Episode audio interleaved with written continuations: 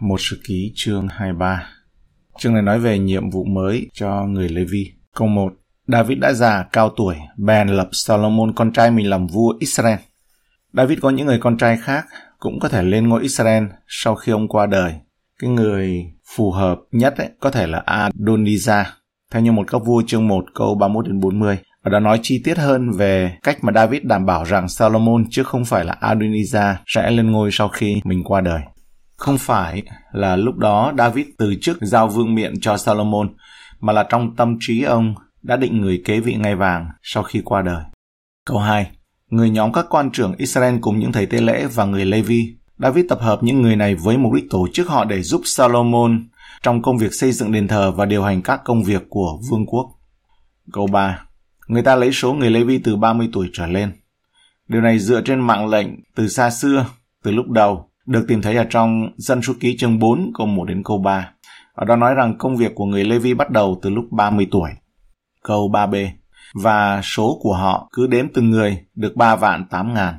Người Levi hội đủ điều kiện này chia thành các nhiệm vụ khác nhau trong số 38.000 người. Câu 4. Trong các người ấy có 2 vạn 4 ngàn người được cắt cai quản công việc của đền Đức Giê-hô-va. Đền thờ là một nơi bận rộn, thường xuyên có những người thờ phượng, dâng của lễ và phục vụ Đức Chúa Trời. Cần có nhiều người có kỹ năng để giải quyết những vấn đề thực tế ở đằng sau hoạt động này. Câu 4b 6.000 người đều làm quan đốc lý và quan xét. Người Levi cũng là công chức cho Vương quốc Israel. Hồ sơ, những quyết định và quản lý của chính phủ đều nằm trong tay người Levi. Câu 5. Còn 4.000 người đều làm kẻ canh cửa, những người này có trách nhiệm bảo đảm an ninh cả về mặt thực chất lẫn tinh thần. Họ đảm bảo rằng chỉ những người sẵn sàng phục vụ và thờ phượng Đức Chúa Trời mới có thể đến đền thờ và tòa nhà liên quan. Câu 5b Và 4.000 người ngợi khen Đức Giê-hô-va bằng nhạc khí của David đã làm đặng ngợi khen. Những người Lê-vi này có nhiệm vụ thờ phượng Đức Chúa Trời bằng giọng hát và nhạc cụ của họ. Họ làm điều này để trực tiếp tôn vinh Đức Chúa Trời và cũng để khuyến khích người khác thờ phượng Đức Chúa Trời. Câu 6. David phân họ từng ban thứ theo ba con trai Levi, Kẹt-xôn, Kehat và Merari. Những nhóm gia đình này trong chi phái Levi đã được mô tả hàng trăm năm trước đó ở trong dân số ký chương 3 và chương 4. Dân kẻ xôn phải chăm sóc các tấm da bao phủ chính của đền tạm. Người Kehat phải trông coi đồ đạc của đền tạm bao gồm hòm giao ước, bàn bánh trần thiết, vân vân, dưới sự hướng dẫn của thầy tế lễ Eleasa, con trai của Aaron.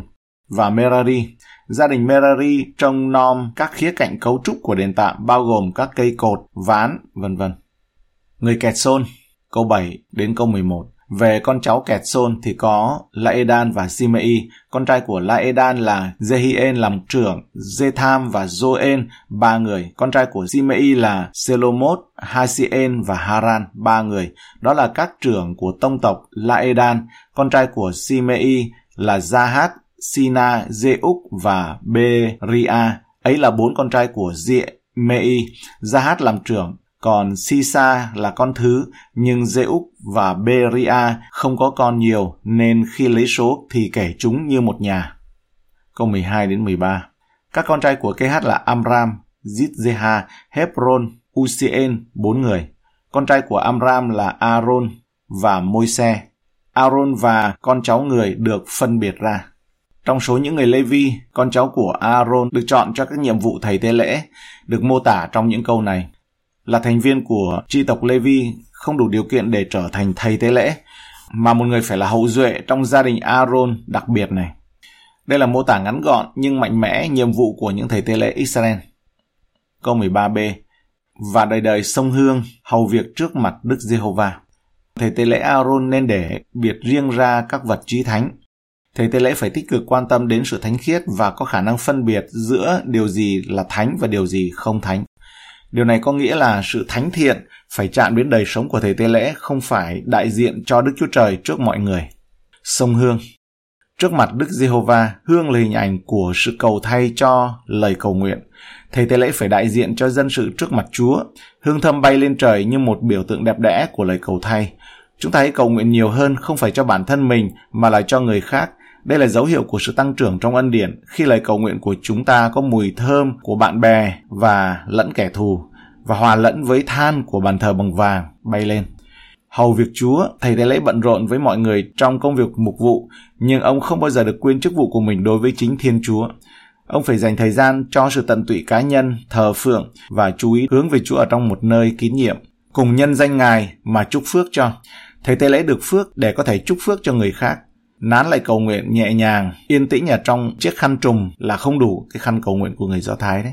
Chúng ta phải tiến lên để chúc phước cho mọi người. Ai gần Chúa nhất là người gần con người nhất. Câu 14 đến 20 Những con cháu của môi xe thuộc về dòng kê hát. Còn về môi xe, người của Đức Chúa Trời, các con trai người đều được kể vào chi phái Levi. Con trai của môi xe là Kẹt Sôn và Eliezer. Con trai của Kẹt Sôn là Zebuen làm trưởng. Con trai của Eliezer là Rehabia làm trưởng.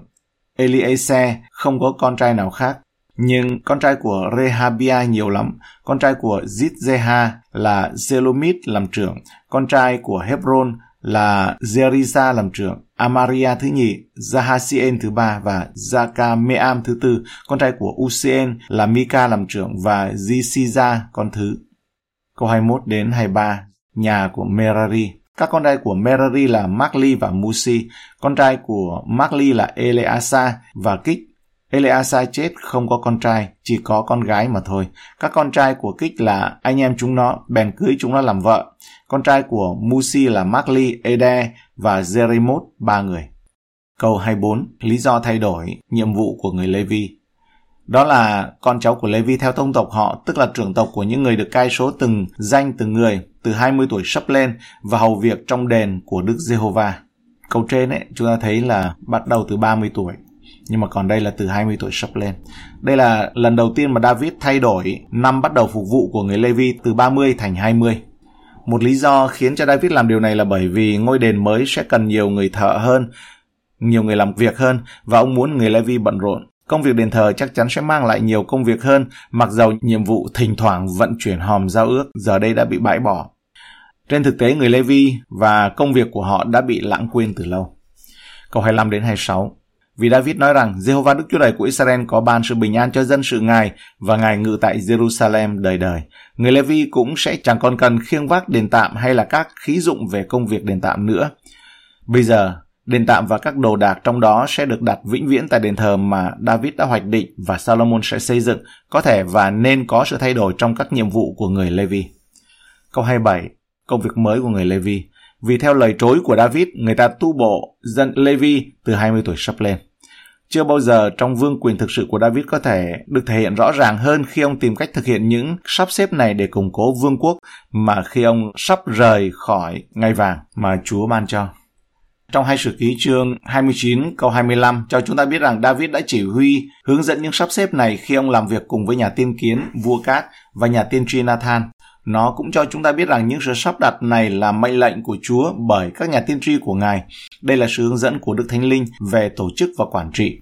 Được các nhà tiên tri hướng dẫn trong hai sử ký 29-25 ấy, thì nhà vua đã vận dụng tài quản trị của mình để thiết lập một hệ thống thủ tục duy trì sự thờ phượng hợp pháp dưới thời những người kế vị. Câu 28 đến 29 Chức của chúng là ở bên con cháu Aaron đang làm công việc của đền Đức Giê-hô-va, canh giữ hành lang và các phòng, giữ tinh sạch các vật thánh và coi làm công việc của đền Đức Chúa Trời, lại lo về bánh trần thiết, về bột mịn dùng làm của lễ chay, về bánh tráng không men, về đồ nướng trên vỉ, về đồ trộn với dầu và về các đồ để lường và để đo. Vì đền tạm và các công việc phục vụ giờ đây đã trở thành một nơi an nghỉ vĩnh viễn nên những người Lê Vi từng có trách nhiệm quản lý và vận chuyển cơ động lều tạm thì bây giờ có thể trở thành người giúp đỡ những thầy tế lễ và những con trai của Aaron. Câu 30 đến 32. Mỗi buổi sớm và buổi chiều họ phải đứng tại đó và cảm tạ và ngợi khen Đức Giê-hô-va.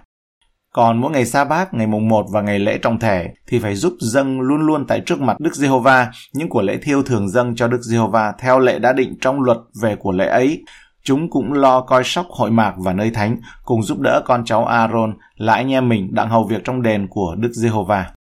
Sử ký đã đề cập đến nhiều nhiệm vụ cụ thể của người Lê-vi, như thanh tẩy mọi vật thánh với bánh trần thiết và những gì được nướng ở trong chảo. Tuy nhiên, ông cũng đã bao gồm trong số nhiệm vụ của họ thì đây là điều quan trọng nhất đó là đứng vào mỗi buổi sáng để cảm tạ và ca ngợi Chúa và đây là điều cần thiết trong số các nhiệm vụ của người Levi và thầy tế lễ và không bao giờ được lơ là. Công việc của người Levi được sử ra mô tả rất hay trong những câu cuối của chương. Họ là tôi tớ của thầy tế lễ và của gia đình. Họ cũng phải đứng vào buổi sáng và buổi tối để ngợi khen. Đây là sự kêu gọi cao cả và thiêng liêng. Công việc của các thầy tế lễ là giết, lột da và mặc quần áo, cũng như hiến tế các của lễ hy sinh. Nhưng bởi vì số người họ ít cho nên họ buộc phải thuê thêm những người Levi để lột ra những con vật đó. Nói đúng ra người Levi là các tôi tớ của các thầy tế lễ và họ được thuê để dự phần vào làm các công việc phụ giúp trong công việc thờ phượng thuộc linh. Với tư cách là những người phụ tá, họ đã hoạt động tích cực trong các phòng phụ và sân bên trong hơn là nơi tòa nhà chính ở trong đền thờ. Họ chuẩn bị thức ăn và lễ vật hơn là thực sự dâng những lễ vật.